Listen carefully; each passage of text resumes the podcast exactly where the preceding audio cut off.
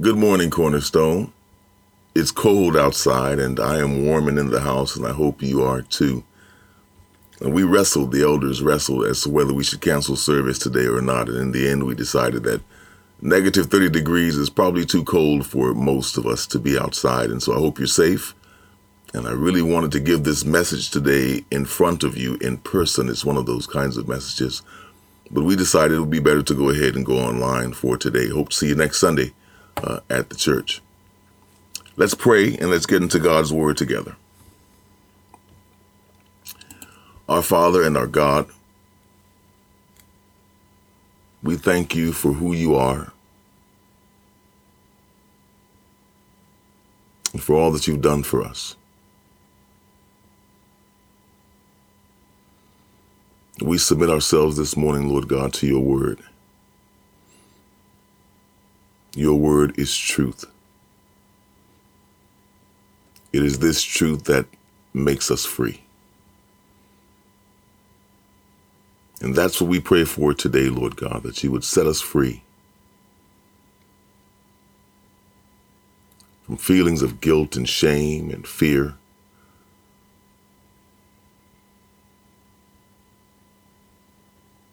That your Holy Spirit would rest in our hearts and guard us, guard our hearts and guard our minds from negative thoughts, doubtful feelings, and the destructive forces of shame. I pray, Lord God, for every one of our members today that you'd give them eyes to see and ears to hear what the Holy Spirit would say to us. I confess right now that it's not by my own might or by my power, but it is by your Spirit. So speak to us. Give us the words that will bring new life. And be glorified in all that's said today in Jesus' name. Amen. You'll recall on last week in the book of Ruth, chapter 1, verses 1 through 5, we were considering Elimelech's decision to uproot his family, his wife, Naomi, and his two sons to uproot them from Bethlehem in Judah to the land of the Moabites in response to the chaos and the famine that had taken over the promised land. I said it was a practical decision, and I believe it was.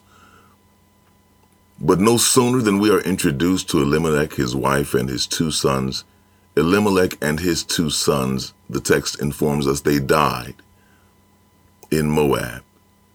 No more than 10 years after leaving the promised land, he and his two sons died, and they left Naomi all alone in a foreign country. She lost her husband and both of her sons in one fell swoop. And while Naomi has been busying herself mourning her dead, planning for her future, she's also been fighting tooth and nail against the oppressive forces of a guilty conscience. Now, if you ever struggle with a guilty conscience, you know what that feels like. A, a, a, permeating guilt that won't seem to go away no matter what you do, no matter how you try to make amends or how you try to appease. It simply seems to stay in place. It doesn't move. And it haunts you day and night. The poet Charles William Stubbs, he sums it up greatly after he was awakened from a long night's sleep of dreadful dreaming. Envisioning all of his past life and all of his past mistakes, being judged by himself in his own dreams. He says he was recalling the ghosts of his forgotten actions and things he thought were dead. And this is what he concludes. He says, I have learned a lesson which I ought to have known before, and which, though I learned it dreaming, I hope to forget no more. Though I know of the future judgment, how dreadful soever it be, to sit alone with my conscience will be judgment enough for me. The poet is decrying the harshness, the terrible experience of the one who is badgered and judged, ridiculed and sentenced by a conscience that knows no mercy, a conscience that shows no compassion. And so far, Naomi has been able to continue to function like any normal person faced with loss and hard decisions. She's been able to carry on. Verse 6 says that Naomi arose with her daughters in law to return from the land of Moab. She's decided she's going home. And she's taking her two daughters in law with her. That's a good idea. She's going back home to make a fresh start.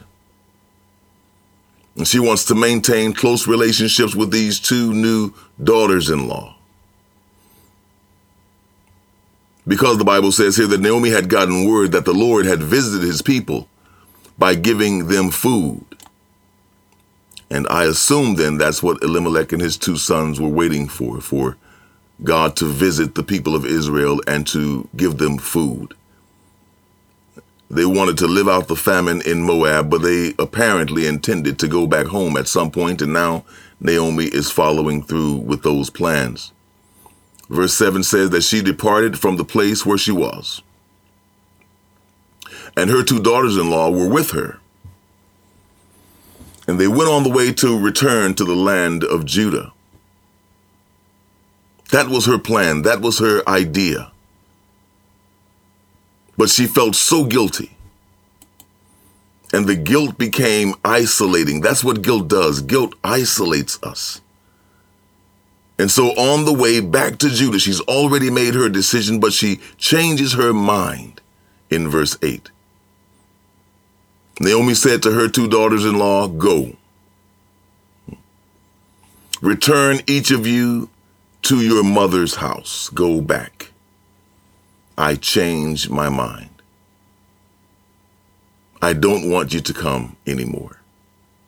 Go back to your mother's house. And she says to them, May the Lord deal kindly with you as you have dealt with the dead and with me. Goodbye. So long. Farewell. I change my mind.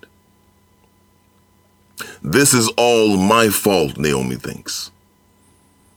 There's nothing wrong with the two of you. You two are perfect. This is all on me. And I don't deserve you. And you're too good for me. So go back to your mother's house. I'm no good for you. I'm like an albatross around your neck. I don't want to hold you back with my problems, with my sin, with my character flaws. But that's simply not true. Maybe it's her daughter's in law's fault. Did she ever think of that? Maybe it's not my fault. Maybe it's one of your fault. She never thought like that. It's all my fault. Maybe it's something one of them did that offended God, and maybe it's not you, Naomi. Why are you taking all of the responsibility? Why are you taking all of the blame? Why does Naomi feel the need to take full responsibility for the death of her husband and her two sons?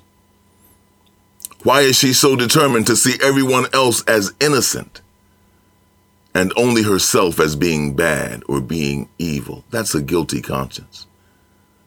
That is guilt. Unnecessary, baseless guilt.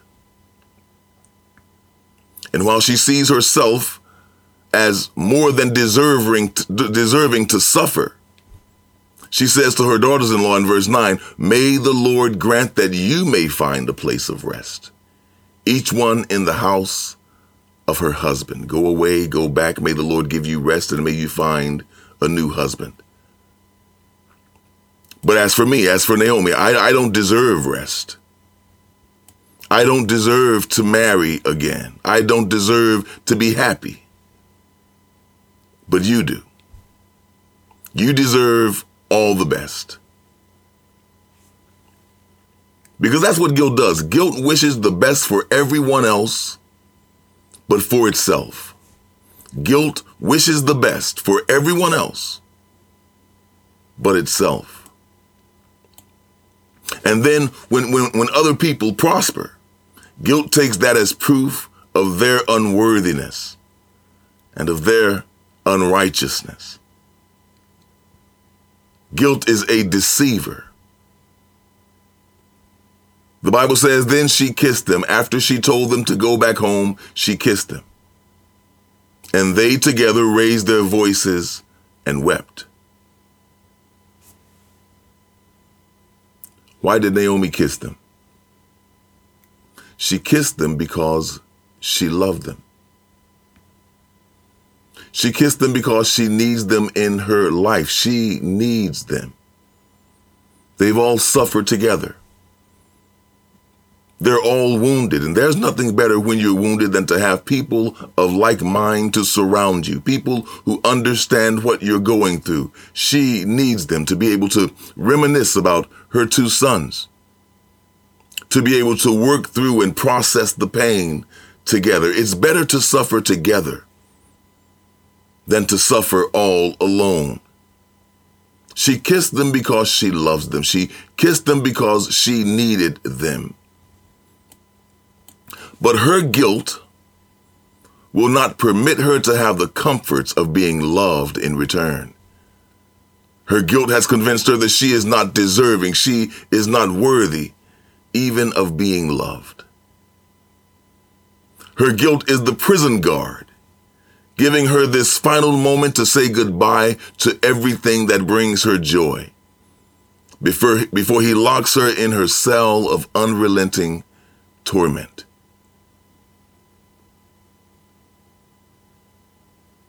It's interesting to me as I read this text, the questions that, that, that swirl through my mind. Questions like, why won't Naomi just stop for a moment? And think about what's happening to her. Why won't Naomi just stop for a second and recognize that this pain she is causing herself and her loved ones is not coming from God? But from herself. If you're feeling guilty today, you need to hear that. The pain that you are feeling is not coming from the judgment of God, it's coming from yourself. And a lot of the, pl- of the pain that you're inflicting upon yourself is coming from feelings of guilt, unnecessary, unwelcome guilt. Naomi is weeping like God is taking Orpah and Naomi away from her. But God is doing no such thing. Naomi is doing this to herself. Naomi is judging herself as being unworthy of love. And she's sending them away and she's crying as if someone is taking them away from her. But no one is. Naomi is the one sending them away.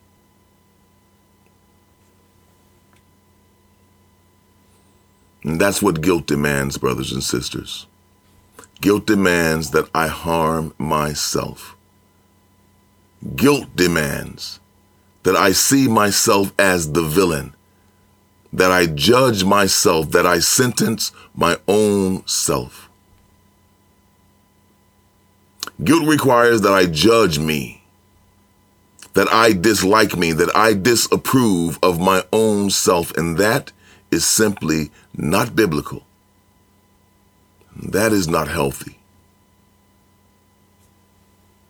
When I was a young boy, maybe seven or eight years old, I can't recall, but my grandmother was still alive. And one day I was sitting on her front porch and I saw one of my cousins come out of the house and he was crying. And he went over to a bush and he started picking through the bush like he was looking for something he had lost. And I, I walked over, I asked him what he was looking for. And he said, Grandma told me to come out here and find a switch because she's going to give me a whipping for something that I did. Grandma sent him outside to find his own switch so that she could punish him with that switch. And I remember thinking to myself, even at that young age, of just how much trouble I would be in with grandma. If grandma ever asked me to go out and get the switch that was going to hurt me, we would have had a big problem. I would have been in a whole lot of trouble.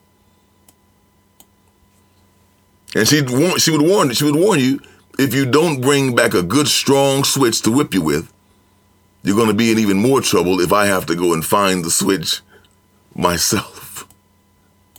That's true. And you know what? I would have been in a whole lot of trouble.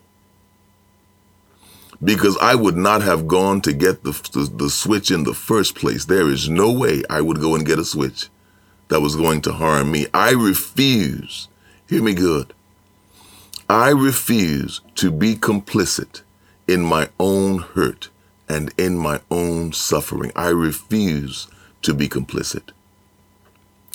I will not be an accomplice to my own pain.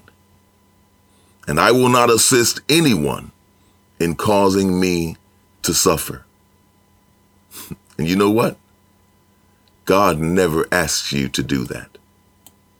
God would never humiliate you in such a way. He may humble you through suffering, but God does not humiliate his children. Don't allow yourself to be humiliated by others. It is not from God. You don't deserve that. You deserve something better. Don't allow guilt to convince you that this is your lot, the lot that you deserve. It is simply not true. When you think about the people in the Bible who suffered, you think about, for example, think about Daniel being tossed into the lion's den. Daniel didn't get inside the lion's den and start putting his hand in the lion's mouths. If the lions are going to eat me, they're going to have to chase me. They're going to have to catch me. They're going to have to put me down. I will not be complicit in my own suffering. There's just no way. Some of you listening to me right now, you are being complicit in your own suffering. You've already suffered humiliation.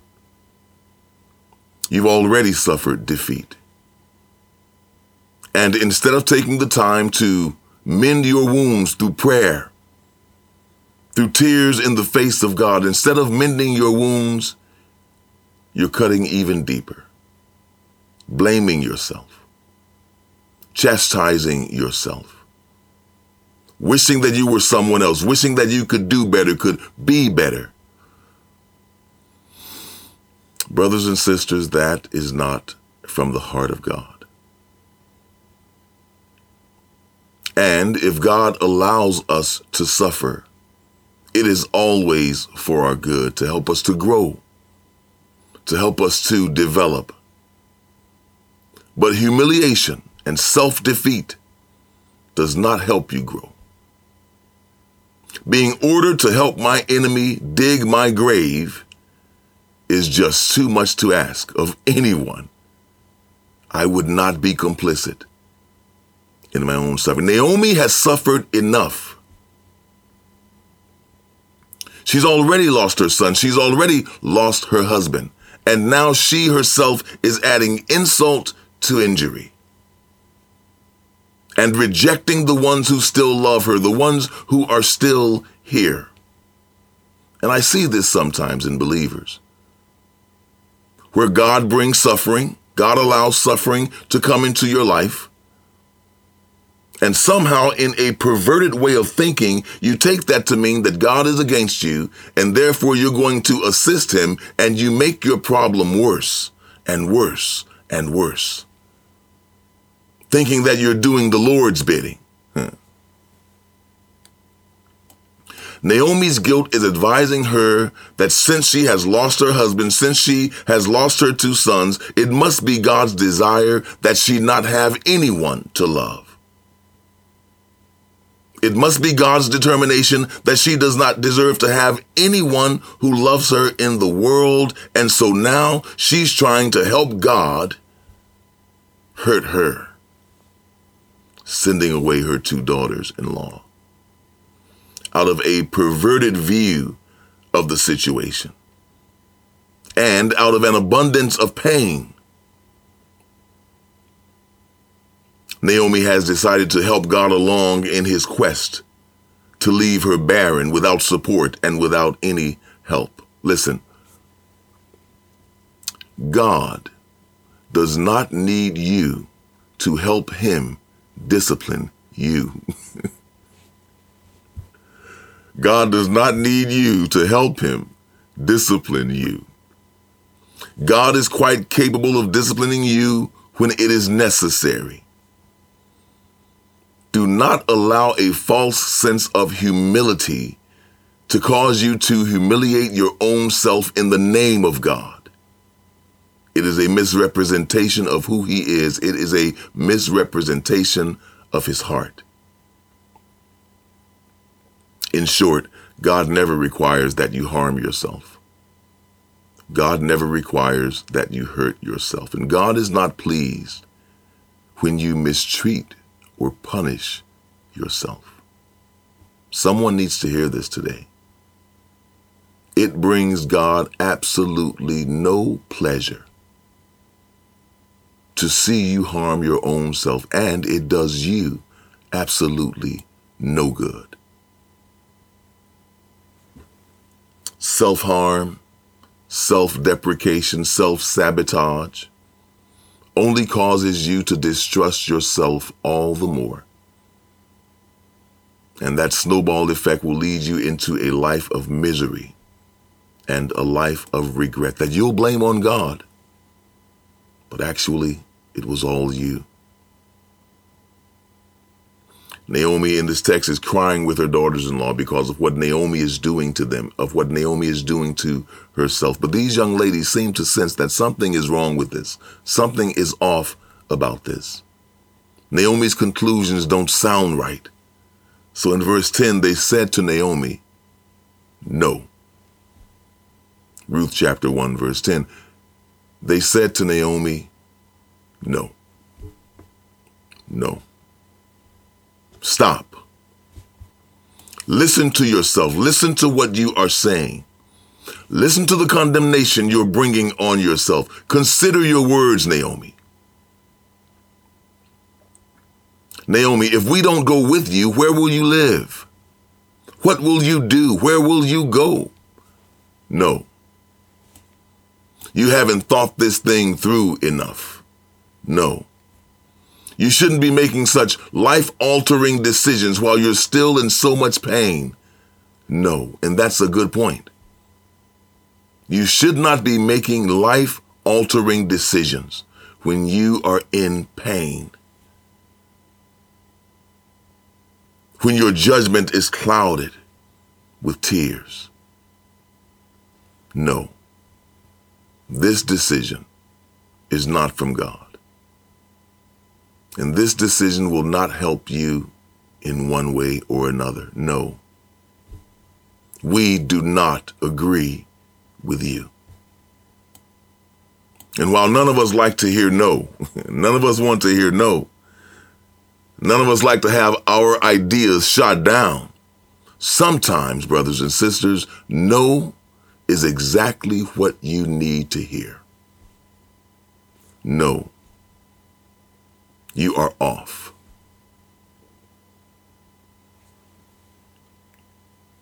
And if you're feeling guilty about anything this morning, if you are feeling guilty about anything,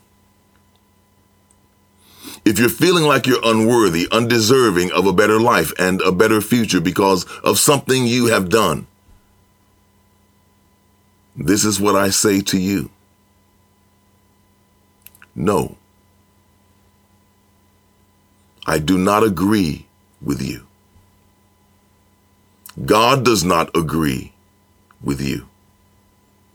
And you should not be making such life forming decisions about yourself while you're still in so much pain.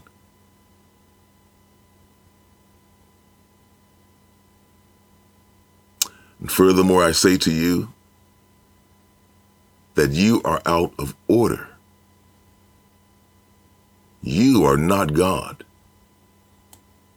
You are not your own God. And you should not be your own accuser. Satan is the accuser of the brethren. He is your accuser.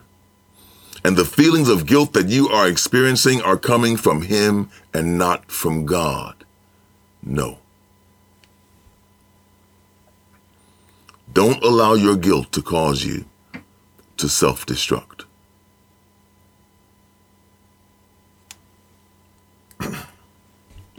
no, they say to Naomi. But instead, we will return with you to your people. We want to support you, Naomi. We want to stand with you. But Naomi's guilt overpowers their warmth and their love. Naomi's guilt will not allow her, will not allow their love to reach them, to reach her. And so in verse 11, Naomi said, more sternly this time, Return, my daughters. Why should you go with me? Listen to her guilt speaking. Why should you go with me? Why should you support me? Why should you love me? It doesn't make sense in Naomi's mind that anyone would want to be burdened by her company. She thinks so little of her own self that she has to ask the question, why would anyone want to be with a loser like me? Oh, that's hurtful. It's hurtful to think it yourself, but it's even more hurtful to hear someone else say it about their own selves. Why should anyone want me? I'm a wretch undone. And herein lies the great fallacy, brothers and sisters. Herein lies the greatest delusion that guilt perpetrates against its victims. The idea that if I have nothing to add, if I have nothing to contribute to the greater good, I am not worthy of being a part of community. That is one of the greatest fallacies of guilt. If I don't have anything to contribute, then I am not worthy of being in the community, in the group as if loving relationship is based on reciprocity. That's not always the case. As if love is merely transactional rather than being unconditional. Why should you be burdened by me? I have nothing to give you. But these women didn't ask Naomi to give them anything. They want to be a blessing to her but she doesn't feel like she deserves their blessing because she has nothing to give them in return. So, as strange as it may seem, as odd as this may seem, pride is the driving force behind all guilt. Let me say it again. You write it down. If you can't remember, come back to the video. Pride is the driving force behind all guilt. Why do I say that? Because pride expects more from me than I can actually produce. Pride overestimates my capacity, then blames me when I don't measure up to its unwarranted demands. Pride. Guilt is the result of me raising the bar higher than God has required, then blaming myself when I can't jump over. Naomi's pride has convinced her that she was of value as long as she had her two sons. She was of value as long as she had her husband. And now that she can no longer have sons, she feels that she is of no more value to them or to the world. Listen to what she asked them. Do I still have sons in my womb? that they may be your husbands? Return, my daughters, go, for I am too old to have a husband. If I said I have hope, if I were even to have a husband tonight and also give birth to sons, Would you therefore wait until they were grown? Would you therefore refrain from marrying? No, my daughters. She's trying to convince them that she doesn't deserve them and they can't benefit from being around her. No, my daughters, I, I have nothing left to give. I am old. Guilt is self deprecating. Hmm. I am too old. I have nothing to offer. It's all over for me. My time is up. Guilt. All of these things are the sentiment of guilt. I am unproductive. I am useless. I am tired. I am not important. I am not relevant. Do you see what guilt is doing? Guilt is trying to isolate her. And guilt is trying to convince Naomi that she is unnecessary. That can only lead to depression. That can only lead to days of darkness and no light. That can only lead to hopelessness. But Naomi is becoming more and more convinced that she is unnecessary. And this is what happens to us, brothers and sisters, when we find our value in our functions rather than in our essence. When, when, we, when we find our value in what we can do rather than finding value in who and in what we are. Essentially, like all the rest of us, Naomi is made in the image and the likeness of God. She is worthy and deserving of love and dignity and kindness. But she is basing her worth on her being a wife. She is basing her value on her being a mother. And now that she's no longer a wife, now that she's no longer a mother, Naomi is left without an identity. She doesn't know who she is anymore. She doesn't think she is anything because she has defined herself and her value by her function rather than by her essence. She feels like she's just a waste of time, a waste of space. She doesn't know who she is. Let me ask you the question this morning Do you know who you are? Do you know what it means to be in the image and the likeness of God? Do you understand the great privilege that God has breathed the breath of life into your nostrils? You are more than your function. You are more than your title. You are more than your capacity and your capabilities. You are more than what you can contribute to the group. You're more than that. You are more than a husband. You are more than just a wife. You are more than a mother. You are more than just a father. You are more than what you can produce. And God loves you because of who you are to Him. And who you are to God is who you are indeed. Not because of what you can give, not because of what you bring to the table. God doesn't need anything. God loves you because God made you.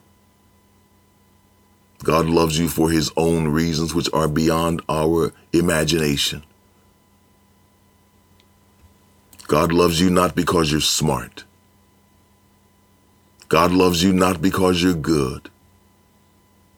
God loves you not because you add value to Him. You cannot add any value to God. I know that some of you are going through very difficult times right now. That's why I was trying to make it to church to see you in person today to deliver this message. I know that some of you are struggling right now. I know for some of you it feels like your world is falling apart and you're blaming yourself. In the midst of your pain, in the midst of your confusion, maybe you don't feel so good about yourself. But I want to caution you today to understand that your views about yourself and of your value, your views have no bearing on God's view of you.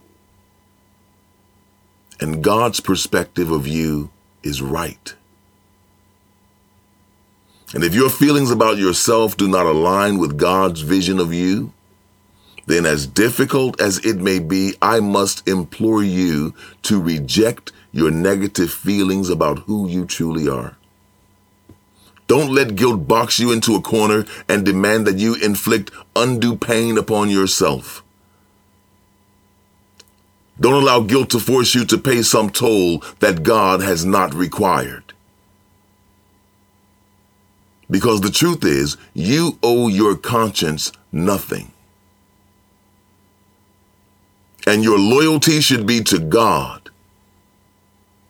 Loyalty to God above your own opinions concerning you and what you deserve. God says, I have loved you with an everlasting love. Therefore, I have drawn you with loving kindness. The love of God never tires. Even when I get tired of my own self, the love of God never tires. His patience never runs out. Even when you become impatient with yourself, God's patience with you never runs out. Let God be your conscience. Let God be your conscience when your conscience gives way to guilt and to shame. Let God be your conscience. David said, Let God be true, and every man a liar. Believe what God says about you more than what you say about yourself and on a more practical level. Let me also say that it may also be that you take yourself and you take your thoughts and your opinions about yourself way too seriously. It may be the case that you take your opinions about yourself way too seriously. You know, it never ceases to amaze me as long as I've been walking with God. It never ceases to amaze me how seriously Christians take their own thoughts and their own opinions. How easily we just believe whatever we think. When the truth of the matter is that most of our thoughts and most of our opinions are based on misinformation, false information, and sometimes a lack of sufficient information to have any opinion about most things most of the time. but we take ourselves oh so seriously. We take our opinions as truth. But very often we are misinformed and uninformed. And we don't have the right level of information to make certain proclamations regarding ourselves. In other words, brothers and sisters, in other words, you have no grounds to judge yourself because you actually don't know a whole lot about yourself. I'm going to sit for five seconds and let you think about that. You have no grounds to judge yourself because you actually don't know a whole lot about yourself. You think you do. I'll let that one sink in. Because somebody right now is disagreeing with me wholeheartedly, I'm sure. What do you mean I don't know myself? I've been with myself all of my life. I know me. I know how I feel. I know what I've done. I know where I've been. You don't know. I know me. No, you don't. No, you don't. You don't know a whole lot about yourself. And if you think I'm lying to you, I challenge you to go and see a therapist. If you think you know everything about yourself, I challenge you today to go and see a therapist.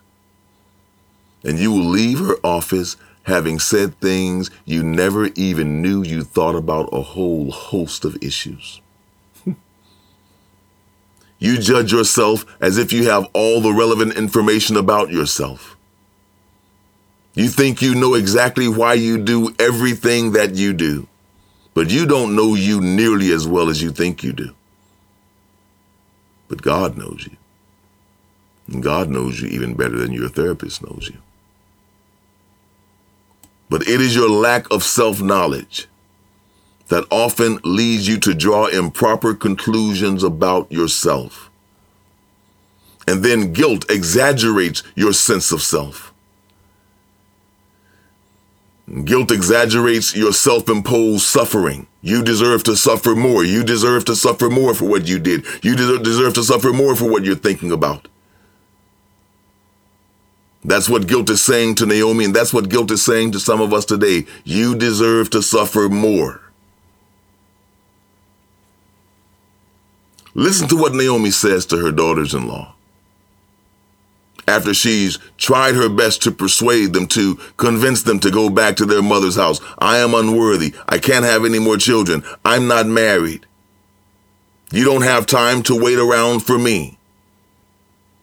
I'm just an albatross around your neck. You need to let me go. Give up on me and go back home after she's tried so hard to convince them. Finally, she says to them, It is much more better for me, bitter, bitter for me than for you. Go back to your mother's house. I know you're hurting. I know you don't want to leave me, but believe me, my life is much more bitter. It is much more bitter for me than for you. Then why are you doing it? If your decision is much more bitter for you than for them and Naomi, why are you doing this to your own self? It is much more bitter for me than for you. One of guilt's most masterful seductions is to convince you that no one is suffering as much as you are. the mother, when she gets ready to spank her child, says, It hurts me more than it hurts you. it is more bitter for me than it is for you. That is a seduction of guilt to convince you that no one else is suffering as much as you're suffering to persuade you that no one can understand your pain because your pain is so unique. And what this does, brothers and sisters, is this kind of guilt locks you into a silent suffering. It makes you suffer all alone because you don't think that anyone else understands you. And this exacerbates the isolation, and this causes extreme despair in too many believers. I'm the only one suffering like this. No one has it as bad as me. It is more bitter for me than for anyone else. Let me warn you of something. Don't you let those smiles in church fool you. Don't you let that husband and wife who's always holding hands, don't you let that fool you. There are people right around you who are suffering just as much as you are. You are not alone. But your guilt and your shame wants to tape your mouth closed. Smiles mask your pain. And guilt wants to hold you hostage. You are being held hostage not by God and not by men, but by your own self. It is not more bitter for you than for anyone else. It is Naomi's lack of self knowledge that is causing her to assume more responsibility than maybe hers to carry. And finally, it is Naomi's misperception of God. This is the most important one. It is Naomi's misperception of God that is the final nail in her coffin of despair. And her final words finally give us a clue as to the source of her guilty feelings. Naomi concludes and says to her daughters in law, Because the hand of the Lord has come out against me. Wow. Go back to your mother's house. Go and find you a new husband. May the Lord give you rest. I am too old. I am unworthy. I can't have sons. I am not married. It is more bitter for me than for you because the hand of the Lord has come out against me. Sometimes when tragedy strikes our lives and it seems to come from nowhere, we're left discombobulated and confused. We don't know why this has happened to us. And here in Naomi's anxious search to find meaning in the loss of her husband and her two sons, Naomi has incorrectly interpreted that her pain is due to the fact that God is against her. Never allow yourself to go this far down the hole. Never allow yourself to become convinced that God is against you because if God is against you, then everything is against you. I know you may feel like everything is against you. I know that you've just come out of the frying pan and now you're into the fire. I know it may feel like God is against you. It may look like God is against you, but don't allow yourself to believe that, brothers and sisters, not for one minute. Naomi is convinced that the hand of God is against her.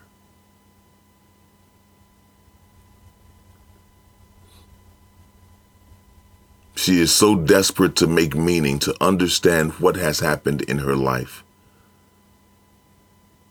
that she's blaming it all on God and God's displeasure with her.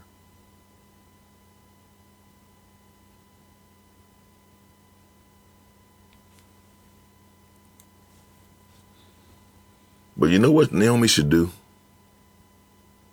Naomi should take just a moment to test her theory to see if God is really against her. Because right there to her left side stands Orpah. And guess what? Orpah has lost her husband as well. But according to Naomi's own prayer that she prayed for them for rest and for peace and to, to have a house, according to Naomi's own prayer, Naomi apparently believes that God is still willing to bless Orpah. Interesting, isn't it? And just standing right there to her right stands Ruth. And Ruth has lost her husband as well as Naomi. But Naomi prays in faith that God will give Ruth rest, a new husband, and a house. If Naomi really believed that the loss of her husband was a sign of God's displeasure, then wouldn't she also believe the same about Ruth and about Orpah? Wouldn't she view all three of them as being in the same boat? They've all suffered the same kind of loss. But Naomi attributes their loss, I don't know what she attributes their loss to. Her loss is due to the fact that the hand of the Lord is against her. Well, then how should Ruth interpret her loss? And how should Orpah interpret her loss? It doesn't make sense. It's illogical. Guilt is illogical. Why doesn't she just see the fact that, that they're suffering as well as me? So maybe, maybe, maybe this didn't come from the hand of God. Maybe God is not against us. Maybe it's just life. Maybe it's just coincidence. No. Naomi says it's her guilt. She's guilty. And the hand of God is against her. Naomi hasn't taken a moment to measure the pain that Orpah is feeling, the, the pain that Ruth is feeling, because guilt, brothers and sisters, guilt is very personal. Guilt only wants to punish its host, no one else. just you. Even though other people are going through the same thing or something worse than you're going through, the hand of the Lord is only against you. Hmm. So look at your own life. This is my challenge to you over, over, this upcoming week to look at your own life and consider how you are interpreting God's perspective concerning your suffering. Consider what God is thinking about your suffering. Then I want you to look at someone else in a similar situation as yours. This is very interesting. You should try it. Look at your situation and consider how God is interpreting your situation. Then consider how you're interpreting your situation. Consider your own guilt. This is happening to me because I'm bad. This is happening to me because I'm no good. This is happening to me because I'm evil. This is happening to me because I'm slow. Because I'm too weak. Look at how you're interpreting your own situation regarding yourself and then find someone else who is experiencing a similar situation to yours and watch what happens. Watch how your compassion flows out of you for that other person. Watch how sorry you feel for that other person. Listen to how you pray that God would deliver them. And ask yourself the question why can't I feel the same compassion toward myself? as I feel for the hundreds of other people who are in the same situation as I am? Why can't I feel that same compassion toward myself that I feel for other people in a similar situation? Why do I take such a negative view of myself because of my situation, but I don't see other people negatively who are in the same situation as me? That is guilt. And guilt is personal. It is because your guilt expects too much from you, more than you can ever deliver. It is also because your guilt doesn't read the scriptures. your guilt doesn't read the scriptures. just like Naomi in this text. It may be your lack of biblical understanding that causes you to deduce certain rules from Scripture that Scripture does not explicitly set forth. Listen, I talked about it last week that the rule was made that no Moabite should be allowed to enter the assembly of Israel for 10 generations. Do you remember last week I read that scripture to you? No Moabite is to enter the assembly of Israel for 10 generations. That, that's what the rule was. But listen to what Moses never said. Moses never said that an Israelite can never enter the assembly of the Moabites. That's not what he said. He said that the Moabites may not enter the assemblies of Israel. He never said that Israel could not enter the assembly of Moab. This conclusion may be deduced from Moses' words, but Moses never specifically said that. The Israelite society in which Naomi and Elimelech lived, they deduced that but just because it seems to be a logical conclusion does not make it true. Moses never said that. Moses never said that an Israeli cannot go and live in Moab. He never said that. It is Naomi's misinterpretation of the scripture that is causing her so much pain. So then maybe Elimelech never actually sinned at all. Maybe that's the case. Maybe he didn't sin by taking his family from Israel to Moab. And maybe his boys didn't sin either when they married Moabite women. Maybe they didn't sin either. What I am saying to you today is that very, very often, guilt accuses us of things that God does not. Hmm.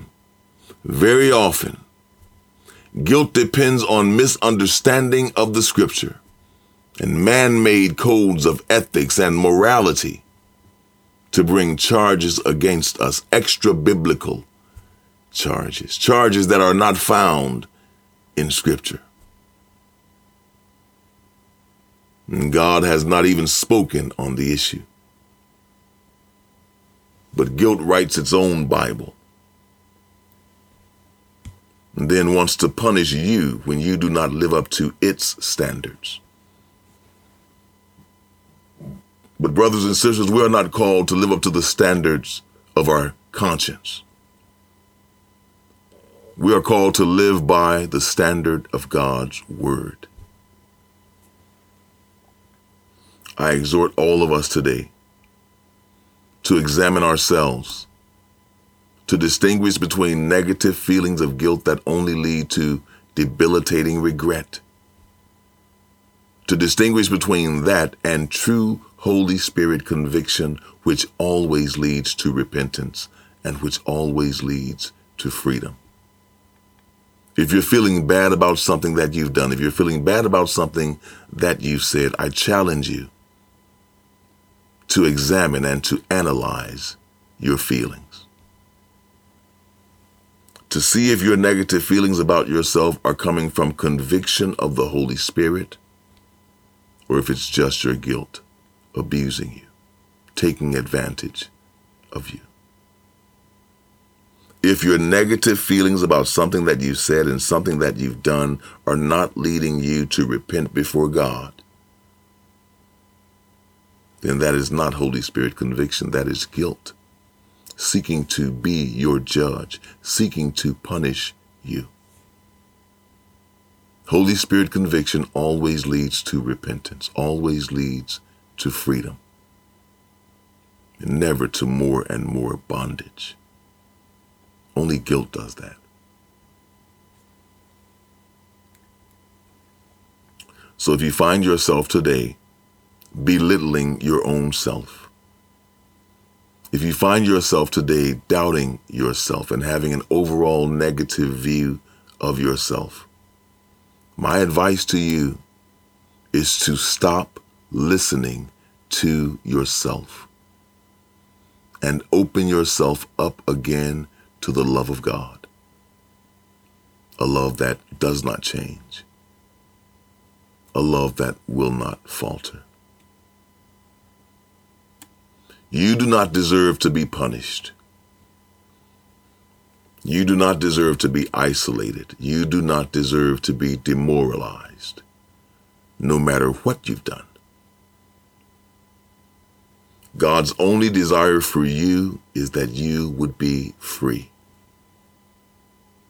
Free from sin, free from fear, and free from feelings of guilt.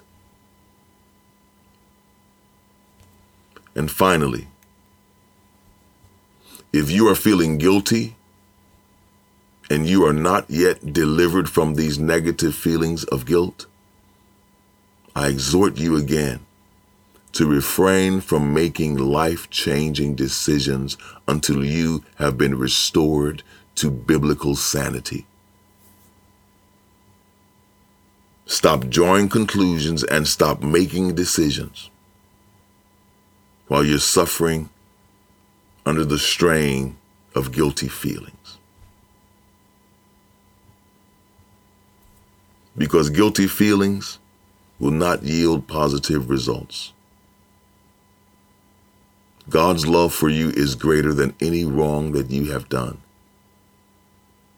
And I counsel you today to simply repent, to turn around, to agree with God that what you have done is wrong, what you have done is sin. To bring your sins before the Lord Jesus Christ and confess your sins.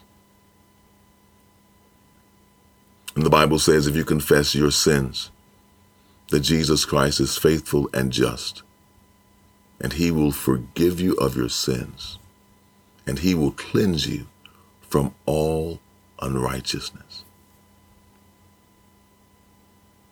If you've already done this, which I believe most of you will have by this time, if you've already done this, then you can ignore your feelings of guilt. You can dethrone your guilty feelings. They are not your God. If you have repented, there is peace between you and God. And he has cast your sins into the sea of forgetfulness to remember them no more. But it's not just that. Maybe you haven't sinned. Maybe you just feel like a failure.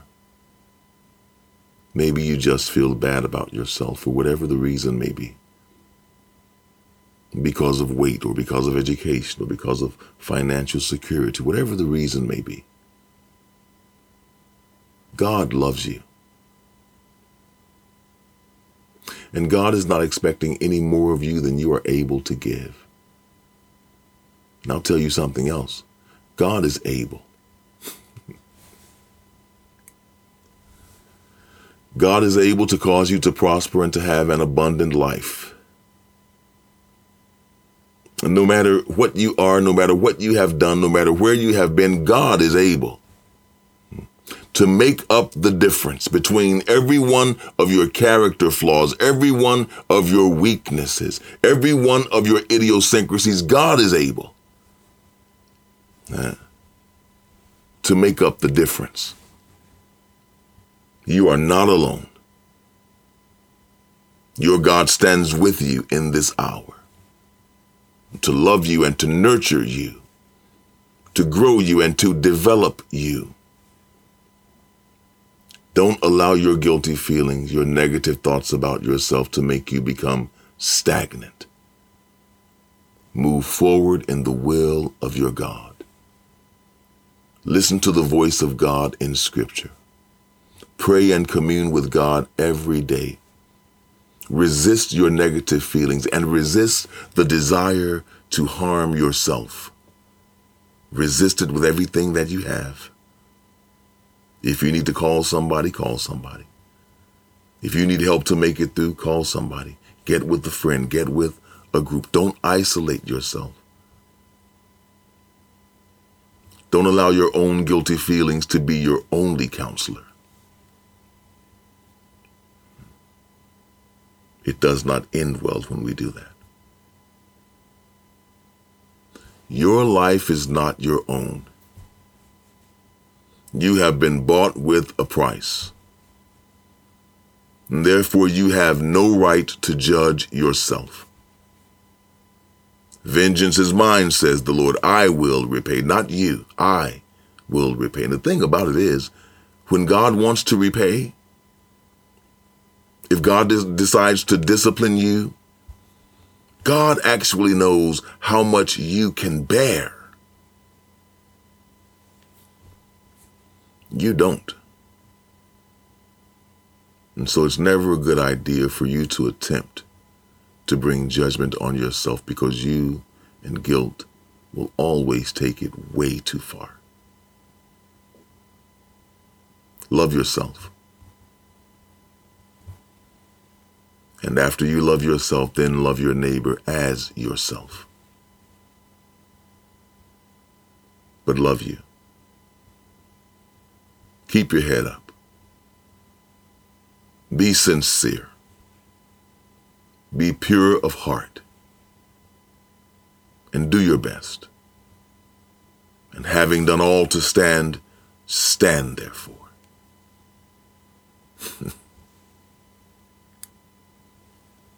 You may stand crooked, you may walk with a limp, but having done all to stand, stand.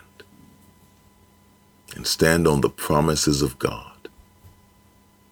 The God who says, My thoughts for you are thoughts of peace and not to do you harm, and to give you an expected end freedom.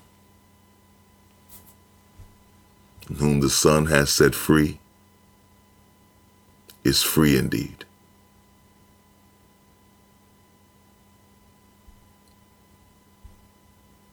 Let's pray.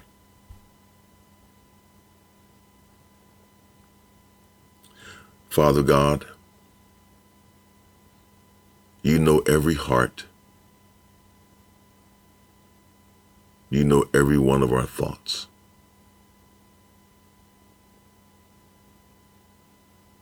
This morning we submit ourselves to the Holy Spirit to be examined. And if you find anything in our hearts that is not like you, we pray that you would forgive, that you would cleanse us from all unrighteousness. I pray this morning, Lord God, for our congregation, for this family, this body of believers, and all of those who are watching. That you would give us freedom. Freedom to enjoy our lives, freedom to love ourselves, freedom from our own negative feelings of guilt and shame, freedom to walk in newness of life. Father, with all we have, we love you. With all we have, we desire you more than our necessary food. We pant after you and we search for you with our whole heart.